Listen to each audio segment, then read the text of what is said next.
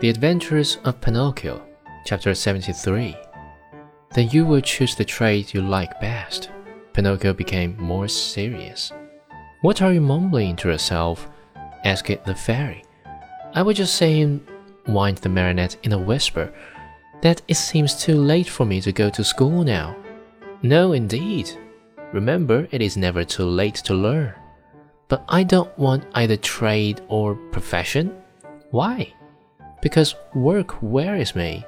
My dear boy, said the fairy, people who speak as you do usually end their days either in a prison or in a hospital. A man, remember, whether rich or poor, should do something in this world. No one can find happiness without work. Woe betide the lazy fellow. Laziness is a serious illness, and one must cure it immediately. Yes, even from early childhood. If not, it will kill you in the end. These words touched Pinocchio's heart. He lifted his eyes to his fairy and said seriously, I work, I study, I do all you tell me.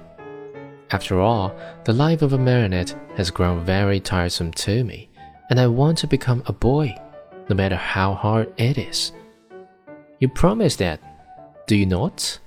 Yes, I promise, and now it is up to you.